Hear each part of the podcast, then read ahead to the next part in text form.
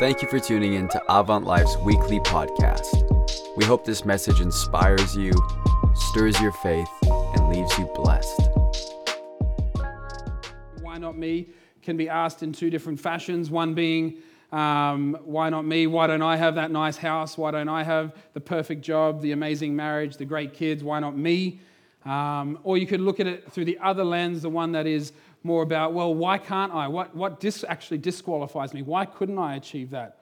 Why can't I go and become more than a conqueror? And we talked about different definitions in which, you know, going back to basics as believers that we need to do sometimes just to remind ourselves that if we are to have a positive why not me approach to life, we need to remember that we are a new creation in Christ, that we're more than conquerors in Christ, and then finally, I spoke on the topic of being a, a Christ's ambassador. Um, and I mentioned last week that we would actually take this uh, part of the, the sermon series to actually discover what it means in more in depth uh, uh, terminology and what the scripture says and why Paul used that, that term, an ambassador for Christ. And so that's what we're going to be doing today. Um, and so, to give you a clear indication or a clear definition, when I say ambassador, when I mean a Christ ambassador, we're using an Old Testament uh, terminology here. It's not the ambassador uh, or the ambassadorships that we see taking place right now around the world, though they do find their, their origins from this concept. But originally, an ambassador was a messenger or an envoy or a negotiator sent on a special temporary mission as an official representative of the king, government, or the authority who had sent them. Um, so the examples that we have in Scripture of ambassadors. Uh, the one is in Isaiah 30, where we see the ambassador of Pharaoh, um, the princes of Babylon in Second Chronicles, and, and Necho, the king of Egypt, the Second Chronicles as well. Um, and so these, uh, these are the concepts. It's, it's got to understand that the big thing that I want to pull out here is that ambassadorships in the Old Testament lens is temporary. Anyone here seen the movie 300? All right, there's that real famous scene, right? What does he say? This is Sparta, and he kicks the, the, kicks the, the ambassador into the well, right? Uh, that's a problem. Um, one, you shouldn't kick people in wells. But two, uh, you know, when we would read about uh, an Old Testament ambassador, uh, that ambassador encompassed the very authority with whom was being, they're being sent by. So if you were to kick him into the well, you're kicking the king into the well. So when we talk about ambassadorships in the Old Testament, we're talking about somebody who walks, stands, speaks, and, and travels with the authority of whoever is sending them. So there was this concept and there was this law uh, that was usually abided by, and it was the, the whole idea of law with regard to ambassadors. Uh, and this is simply it. For the envoy represented the messenger and acted on his behalf and in his place, thus embodying his authority. To disregard or insult the envoy was to disregard or insult the sender. So so when Paul writes that he is an ambassador for Christ, we need to understand first and foremost in the Old Testament lens, he's talking about a temporary thing. Not temporary on this side of earth, just temporary in the fact that we all, at some point in our life, will no longer have life and we pass away. So he's saying, hey, I am an ambassador for Christ. I'm temporarily on this earth. But while I am here, my job is to bring the message of Jesus Christ. Um, and, and I, I, often think about it in regards to, you know, in my own life, I'm on 17% battery here. We might finish early. Some people are like, Amen.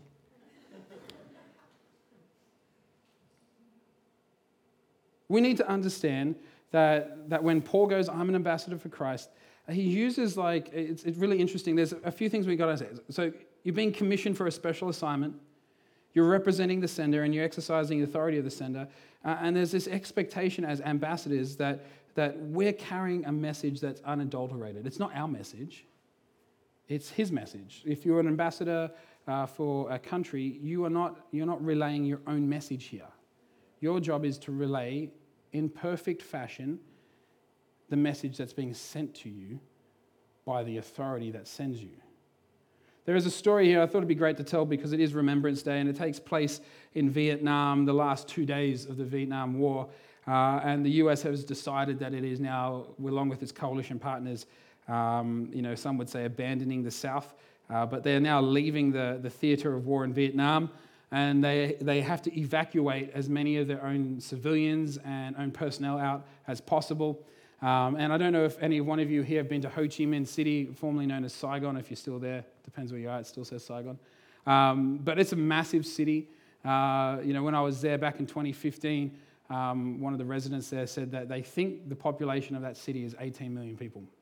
Um, but I was on the tarmac and it was really a weird experience because usually when you fly into an airport, you don't get off your massive jet and just walk straight onto the, the run, like the tarmac, right? We have our own special like air conditioned gate lock things. It didn't exist there. Um, not the plane I was on anyway. Um, but when I was getting off and I was standing there and, and taking photos, which you were allowed to do as well, um, the person I was with, who was a Vietnamese national, said, Hey, you see that mountain range over there? And I was like, Yeah. He said, Well, during the last few days uh, of the war, you could see um, the Viet Cong and the People's Republic of Vietnam army coming down with their lanterns, streaming down to the furthest point of the city. And uh, he was saying this because on the 29th of April and the 30th of April, this is what's taking place. They've bombarded most of the runways. You can't get out of the city. There was one runway that they were going to use fixed wing aircraft to get the majority of people out. And, and it's the quickest way to get people out because you get more people on the plane. But one of the Vietnamese um, pilots, uh, he, he defected and he bombed that runway on his way out. Um, and so the ambassador for the United States, Graham Martin, uh, who was very invested in the whole war, but more importantly, invested into the Vietnamese people, uh, made the decision that they would evacuate uh, via helicopter. Um, they had to get 7,000 people out via helicopters, and they called it the, the frequent wind mission. Um, I'd call that a condition. Um, and, and the only way they can really do this because what started to happen, and this is, I don't know if you know uh, much about war, but often what you think is taking place or the, the thoughts behind it aren't exactly what's actually happening. And uh, the, the Viet Cong had put out an order not to shoot down the helicopters um, because they wanted the US out of Vietnam, and they thought, well, if we provoke them more, they might come back.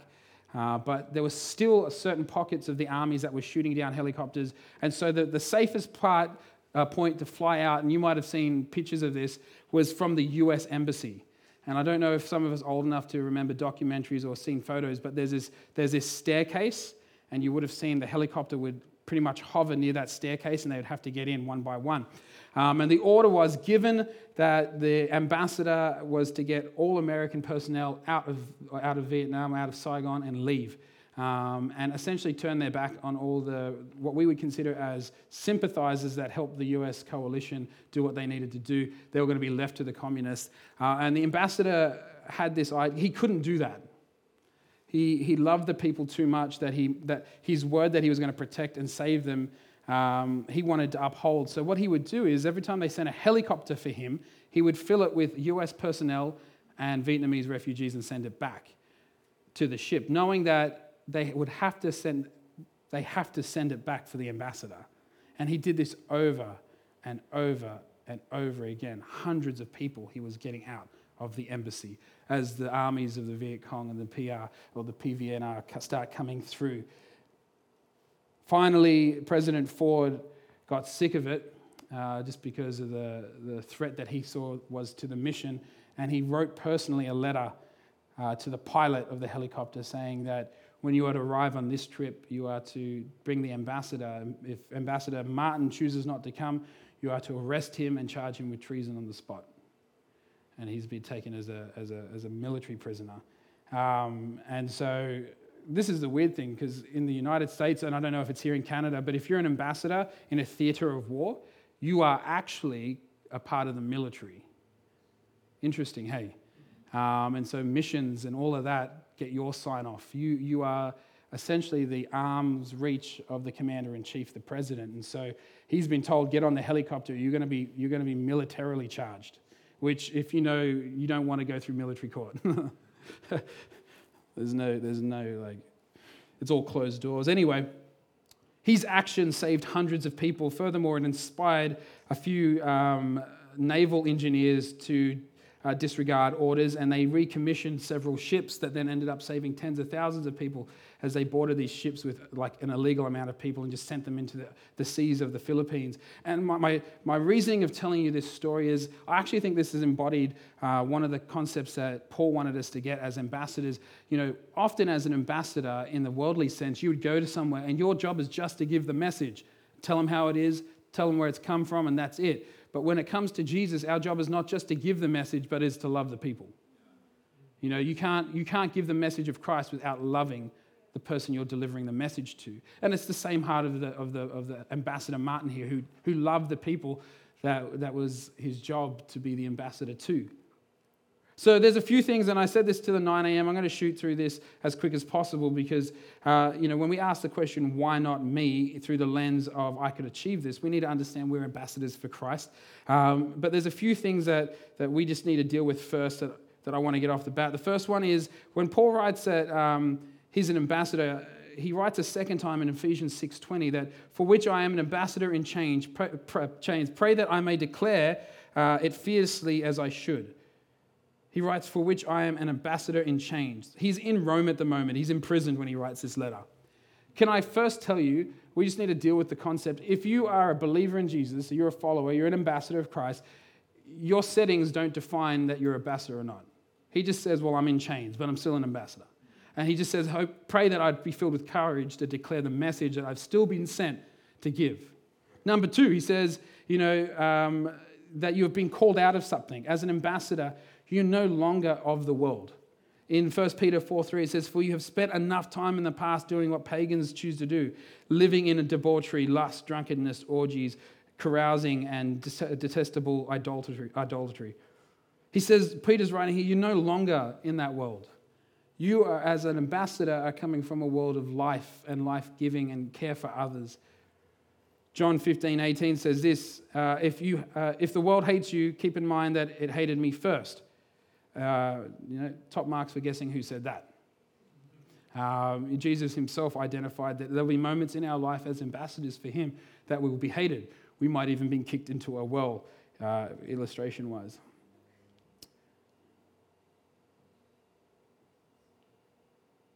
There's a blessing understanding that we, we give up things for the sake of the kingdom.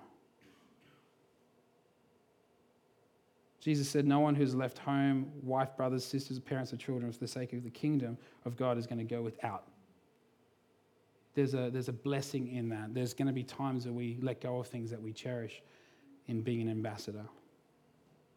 So, just so we understand moving forward before we dive into what it takes to be an ambassador.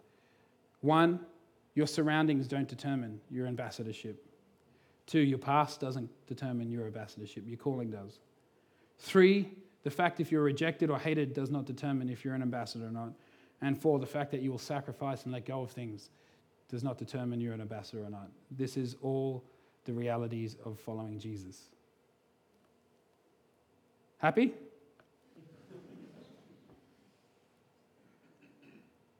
Uh, we often talk, you know, I grew up in the church. I was born into the church. Um, I had my own like two-year little testimonial moment where you go, make it, try to make it sound like you lived a crazy life, but you really didn't.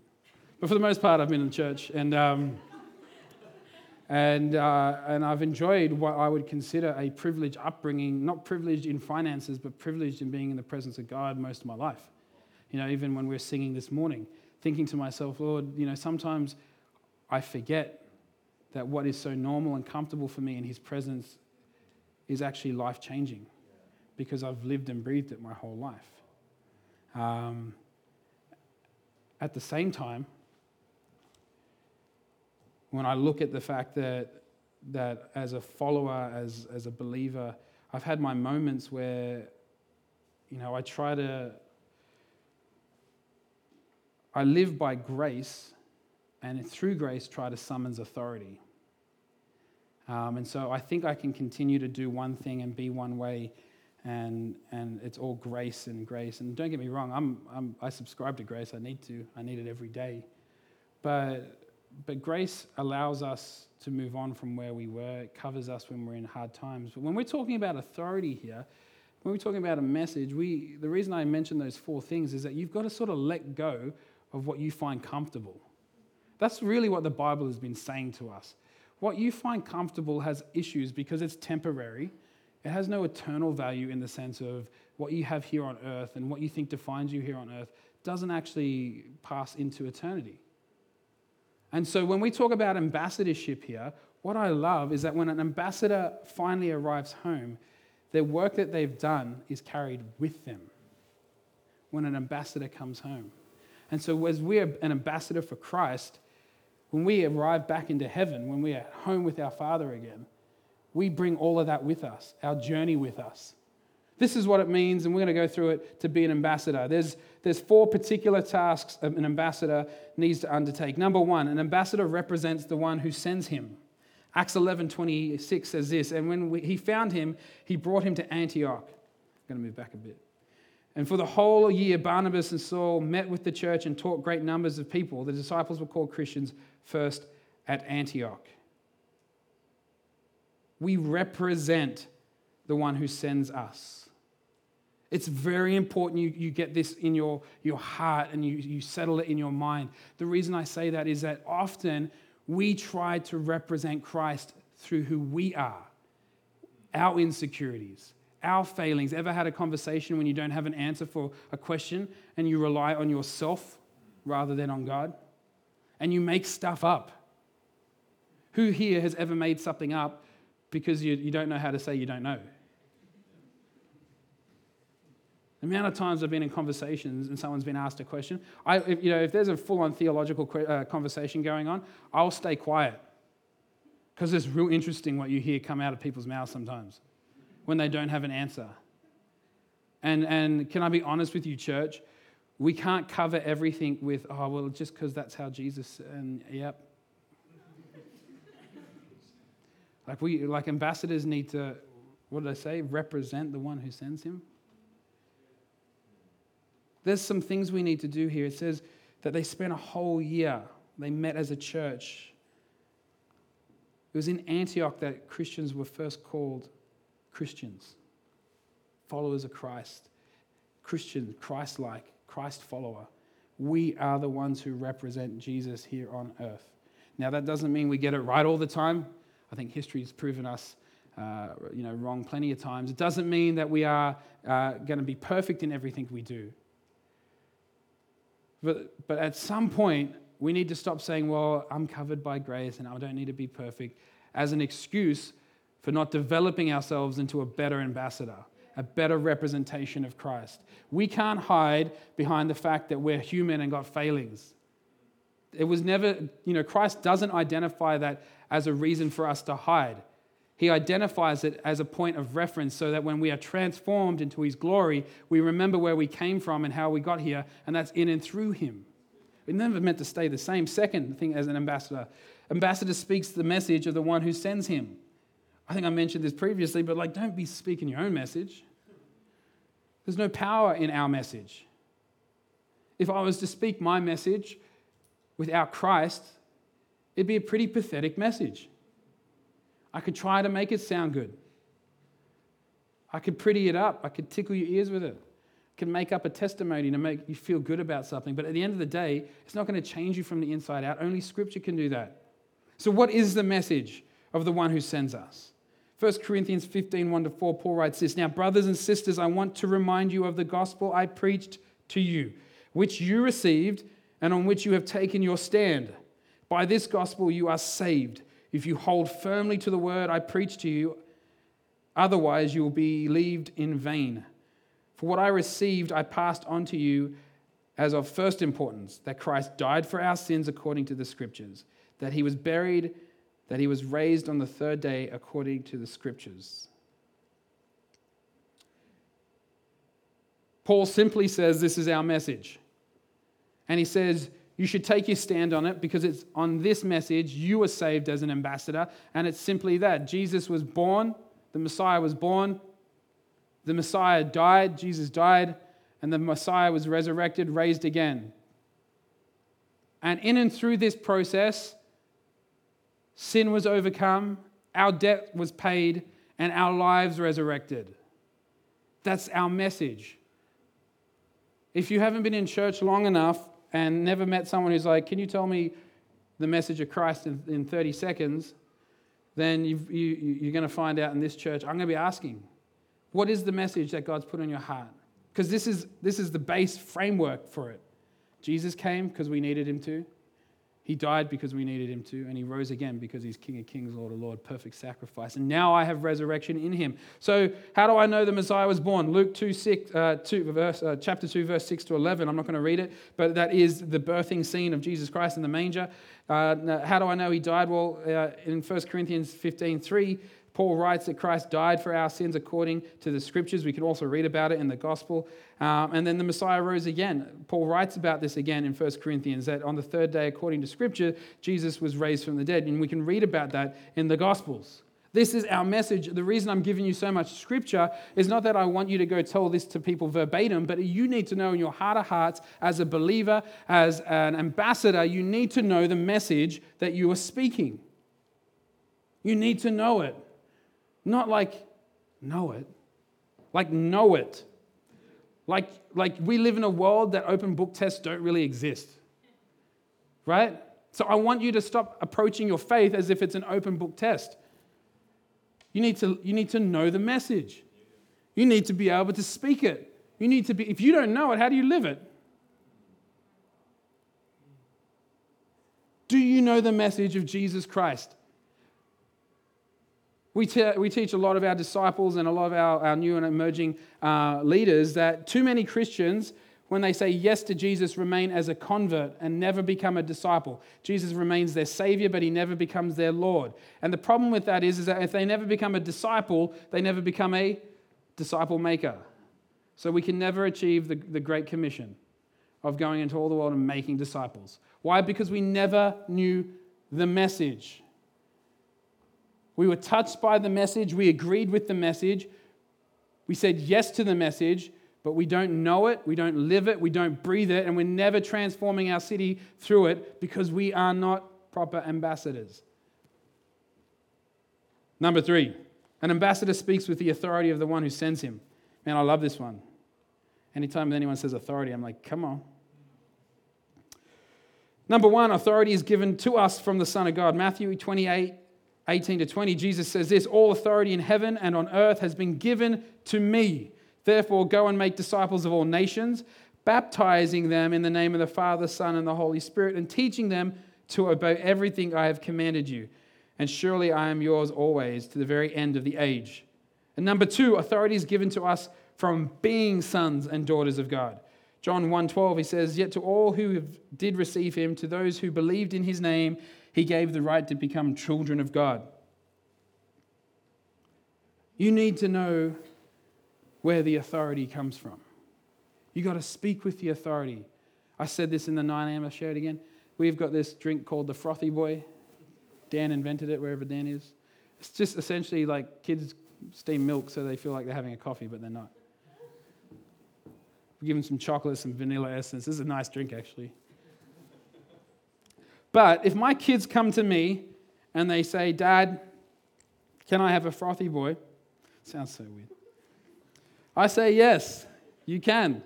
And they'll go to Holly, and Holly is one of our amazing baristas, runs the cafe here at church. And they'll say quite politely, but full well knowing that they have the authority because dad said yes. Holly, dad said I could have a frothy boy. Could I get one, please? And if it's Eden, it's just frothy boy, please. But you'll hear in their voice, there is no stammer, there's no, there's no second guessing. There's, they know dad said yes. And because dad said yes, it's going to happen. Now, it's only going to get worse for us as they get older because they're going to realize they don't have to ask, ask me and just, well, dad said yes. So, everyone, let's watch out for that one, eh? But in the same thought, if you're a child of God, when you said yes to Jesus, you've become a child of God. So when he says, I've given you all authority in heaven and earth that was given to him, why aren't we speaking with that authority? Because that authority only exists if you live it. You can't speak it if you don't live it. It's just like a checks and balances thing. Consistency over time is what gives you authority. Faithfulness gives you authority. Your word, pictured in your life as you've seen the transformation happen, gives you authority. I didn't share this in the first uh, service, but I'll share it now because this will give you some insight. Your faith gives you authority.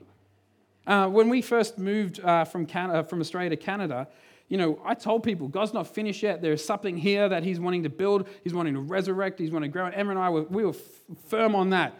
But we had nothing but like 12 people and a party ready to go.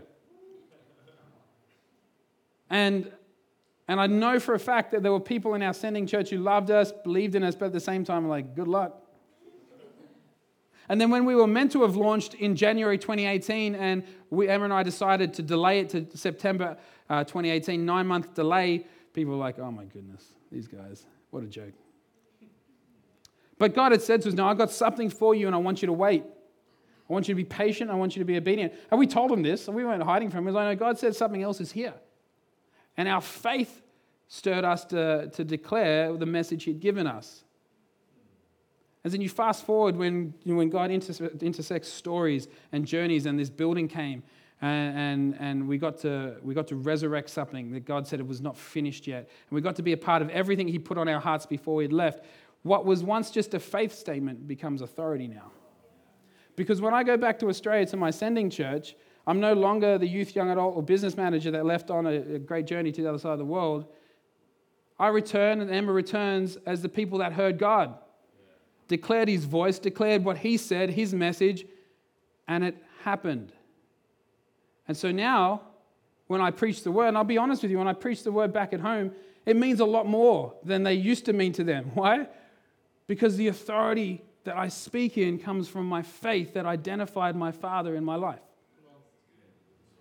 You want to have authority, you got to have a bit of faith. God's told you to do something, don't keep it a secret. Tell somebody, then do it. Because then there's, a, there's an accountable mandate to your faith, not just like keep it secret, keep it safe. Ever had a moment in life where you're like, like someone's, like you've thrown a basketball from a stupid distance and it's gone in and no one saw it?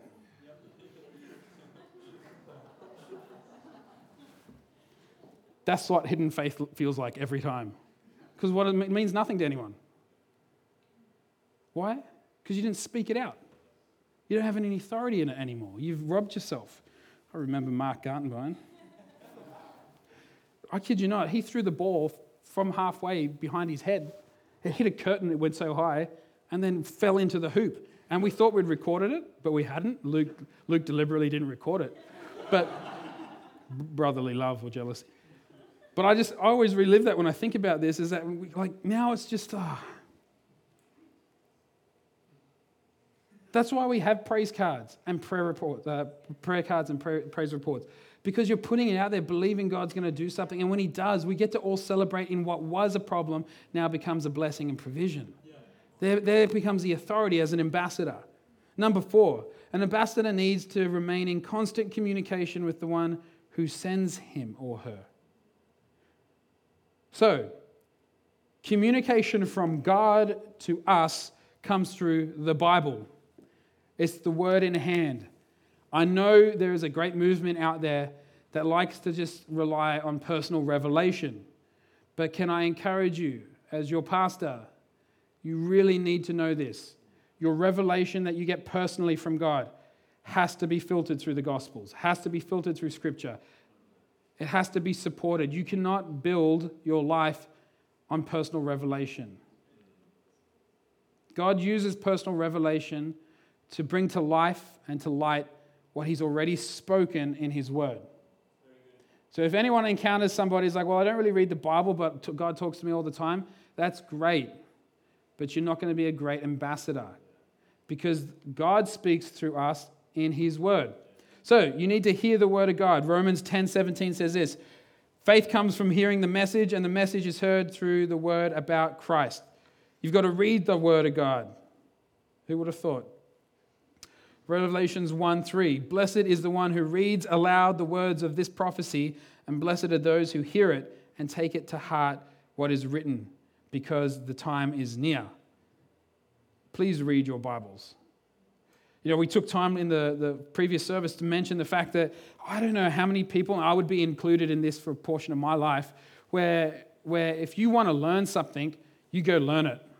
You just get it done. But when it comes to the Bible, we're just like, oh, it's too hard to understand, and I don't know what it means here. And but the Bible's pretty easy to unlock. There's a lot of resources out there. We just got to prioritize it. Who here goes on YouTube to figure out how to cook something? Levi's like, I go on YouTube. You shouldn't, you're not allowed. You've been caught out in front of everyone. no, Levi goes on, and if you, it's one of the amazing things is that when we went to his parent teacher interview this week, uh, his, his teacher um, was astounded with the amount of understanding Levi has about reptiles. He owns a reptile as well, a bearded dragon. Um, and, and she was like, it's phenomenal. And we're like, oh, yeah. And she's like, no, it's, it's actually phenomenal what he knows. And the reality is, is he's gone on YouTube and watched all these reptile documentaries. Um, and, and, and I say that because if my son, who's nine years old, can know more about reptiles than I can because he taught himself, why can't we teach ourselves, and I don't mean like teach ourselves, but equip ourselves in knowing the Bible? We can't just rely on Sundays, Pastor Ben or, or Emma or Pastor Joel's going to come up here and preach, and I'm going to eat one meal a week. You know, the Bible wasn't meant for keto. You're meant to gorge yourself on the Bible. It's a holistic diet, it's got everything you need. Everything you need. You've been struggling in life right now, or maybe you don't come to church. Maybe this is the first time in church. Maybe you've or you've heard about church and you've been skeptical about it. What I find interesting is that it's the consistency of living, reading, and knowing the word that is the most attractive thing. The older I get, people who are consistent in what they do actually inspire me more. Before, it's just like smoke and mirrors. If you can make it look cool, sound cool, then you're interested. As a young person, that's what that gets, gets you interested. But the older I get, and, I, and I, I dare say this is for everyone, the older we get, the more we actually prize and sought after things of substance. And there's sort of consistency, trustworthiness, faithfulness. These are what we're looking for. You can sing really great, but if you're a, you know, a bad person, I don't want to be around you. You can be the perfect image in front on stage, but you slander people, gossip about people, you're not consistent in your walk. The older I get, the less time I have for that. You've got to read the Word of God. You've got to study the Word of God. You've got to memorize the Word of God. Memorize it. You've got to, you got to get it inside of you.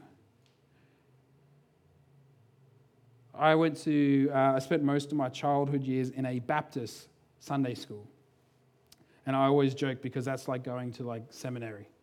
Like Baptists take this thing real. And, you know, we'd have to do like, you know, the kids do a Bible verse, it's great. We'd have to like memorize full chapters. And I just remember thinking to myself, this is so boring. But now I'm older, man, I'm so thankful that that I memorize those chapters, that I memorize those words, that I memorize the word of God. You know, in Psalms 119.9, the psalmist writes this, how can a young person stay on the path of purity? By living according to your word. And then he continues in uh, verse 11 on the same chapter I have hidden your word in my heart that I might not sin against you. This speaks to your impulse. You know, the whole problem with impulses is that by the time we realize we're in the midst of an impulse, it's too late. So when uh, you know a, a, pretty woman walks down the street and you look and then you stare, then you glare because it's an impulse. Well, it's just an impulse. You know, I didn't think much about it. I'm just human nature. Uh, that's great. You can hide behind that for a while, but the Bible says He's got better things for you. That the Word of God can rewrite your impulses. That's why He says if you hide it in your heart before it even becomes an impulse, whatever your impulse is fed off becomes the authority. The Word of God. So the things of the world that are not good for you, that are destructive towards you, that are going to lead you astray, that rely on your, your carnal impulses, no longer have authority in your life. Why? Because you've memorized the word.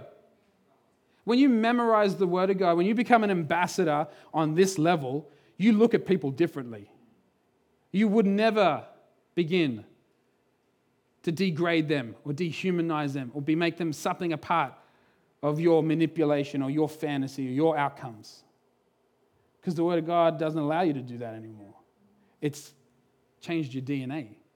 you're not the same person anymore. You're a, you're a new creation. You need to meditate on the Word of God. And I don't mean like I can't go to sleep, so I open my Bible and read a word and go to sleep. We've all done it. Just turn to a Leviticus and be like, oh, here we go. Deepest sleep of my life. No, I mean meditate on it. Psalms 1 2 says, But those delight in the law of the Lord, uh, Lord, who meditate on his word day and night. Verse 3 says, That person is like a tree planted by streams of water, which yields its fruit in season, and whose leaf does not wither. Whatever they do prospers. Now, we live in a world of anxiety, we live in a world of stress, and the concept of meditating on God's word is actually a great antidote to that. It refocuses your spirit, it realigns your soul, and it allows you to remember that as an ambassador, you have a great, powerful message that cuts through all of that. It doesn't mean you don't feel it, it doesn't mean you don't have to transgress through all that type of stuff and, and actually deal with it, but it does equip you. Make sure you meditate. I'm going to ask the worship team to come. The last one is when we communicate with the sender of the message, God communicates through his word to us, but we communicate back to him through prayer.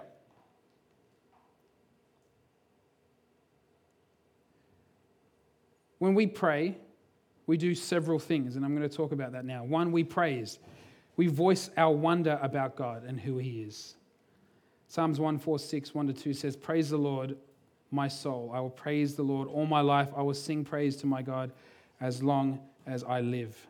We've got to give thanksgiving to God for what He's done. Ephesians uh, 5 12, uh, 20 says this Always give thanks to God the Father for everything in the name of our Lord Jesus Christ. Number three, intercession, praying for others. Ephesians 6 18, 19 says, Pray in the Spirit on all occasions with all kinds of prayers and requests. With this in mind, be alert and always keep on praying for all of the Lord's people. Pray also for me that whenever I speak, words may be given uh, me so that I will be fearlessly make known the mystery of the gospel. Number four, petition, asking God for our needs. 1 Samuel 1:27. I prayed for this child, and the Lord has granted me what I have asked of him. And number five, confession, agreeing with God about my sin. 1 John 1 9 says this If we confess our sins, he is faithful and just and will forgive us our sins and purify us from all unrighteousness. I know this morning we've gone through a lot of scripture and we've gone through a lot of thoughts on ambassadorship, but it all comes down to this why not me? Why not us? Why not Avant Life? Why not the North Shore? Why, why couldn't God do something here that changed a nation? Why couldn't God, you know, start something here that would fracture the brokenness that's in this world and begin to allow his life to permeate through every pore of our society. Why not here? Why not us? And the only thing stopping us from doing that is us not grabbing onto the revelation that we are ambassadors for Christ. That the message we bring carries the vision, the image, and the heart of our God. That the message that we speak in His name carries the authority that it's not meant to be all about comfortability and getting everything perfect in our life. That we understand that, that in our transgressions, in our hurts, and our pains, that our consistency with Christ makes us a powerful ambassador for Him. I don't want to see someone's life that has it perfect, that's never gone through pain, telling me about God. That doesn't make sense. Where's the testimony in that? No, this is the best part of the gospel. And as an ambassador for Christ, He knows we're broken. He knows that we covered ourselves with sin and rejected Him. He knows that it's only through Christ that we have life. He knows all this stuff. Why? Because He wrote our redemption story. And then He said, In your brokenness, I'm going to make you whole. And in your wholeness, I'm going to make you an ambassador. So that we could say, Well, why not us? Why can't we, have Avant Life, make a difference?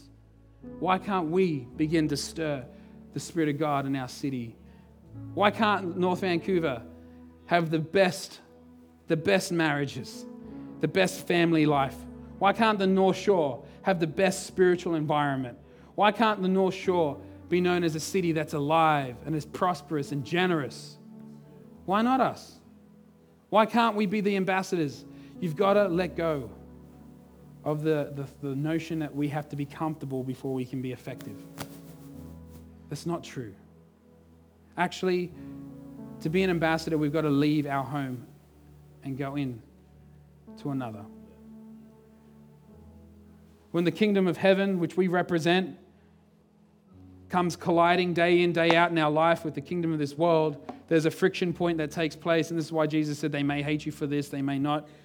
Just know that I've been hated. They may reject you, but just remember I was rejected first. He knows in this friction point where these two kingdoms collide, right in that moment, salvation is most apparent. The need for salvation and the message of salvation converge right there. It doesn't converge here. People coming to church on a Sunday is like, don't get me wrong, I love it. But if we're just relying on people seeing our sign out the front to come in, only that, then that's just saying, hey, we're an embassy, you can claim refugee status here. But we're a new creation, we're more than conquerors, and we're an ambassador for Christ. We've got to go out and we've got to bring the kingdom of God. Would you stand with me this morning, church? There's a world out there des- deserving of nothing but pain and hurt, but because of Christ, because his love for them, he sent us as his mouthpiece, those who have received the message in his authority to be his ambassadors. As we worship now, would you just reflect in your own heart, well, how can I? How can I stir in myself a greater nature of being an ambassador? We hope you enjoyed this message.